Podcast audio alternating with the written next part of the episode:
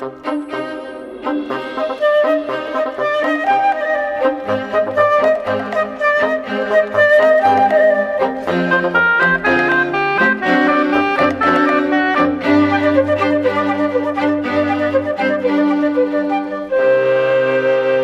embrião, quando é gerado, resume-se a uma célula. Com a divisão celular, passa rapidamente a ser uma massa amorfa de células, mas, em algum momento, algo tem que acontecer para que surjam as assimetrias embrionárias, para que, por exemplo, quando os órgãos se estão a formar, o nosso lado esquerdo não seja confundido com o direito. Sobre este assunto sabe-se muita coisa. O primeiro eixo a ser formado é o anterior-posterior. Depois desenvolve-se a assimetria dorsal-ventral. Por fim, o esquerdo-direito.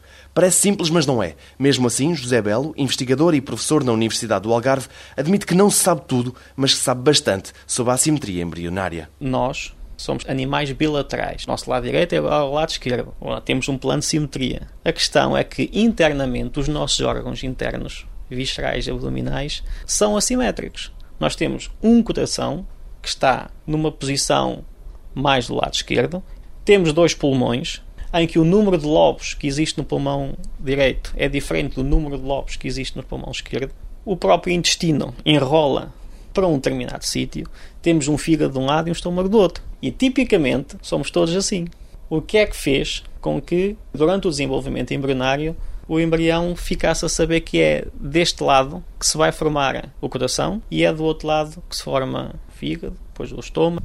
Já há vários anos se sabia determinados genes que eram expressos apenas do lado esquerdo. Isso quer dizer o quê? Que o embrião, quando está a desenvolver, vê que de um dos lados do plano de simetria está lá aquele gene, então quer dizer que este lado é aquele onde estão os genes e que é diferente do outro. Então, do lado esquerdo, se é aí que se forma o coração, portanto é aí que se vai formar o coração, não pela ação desse gene específico, mas porque esse gene deu a indicação que aqui é o lado esquerdo. E tem que haver mais uma quantidade brutal de informações que nós ainda não conseguimos dominar, que vai fazer com que o coração se forme daquele lado, que o fígado se forme do outro, etc, etc.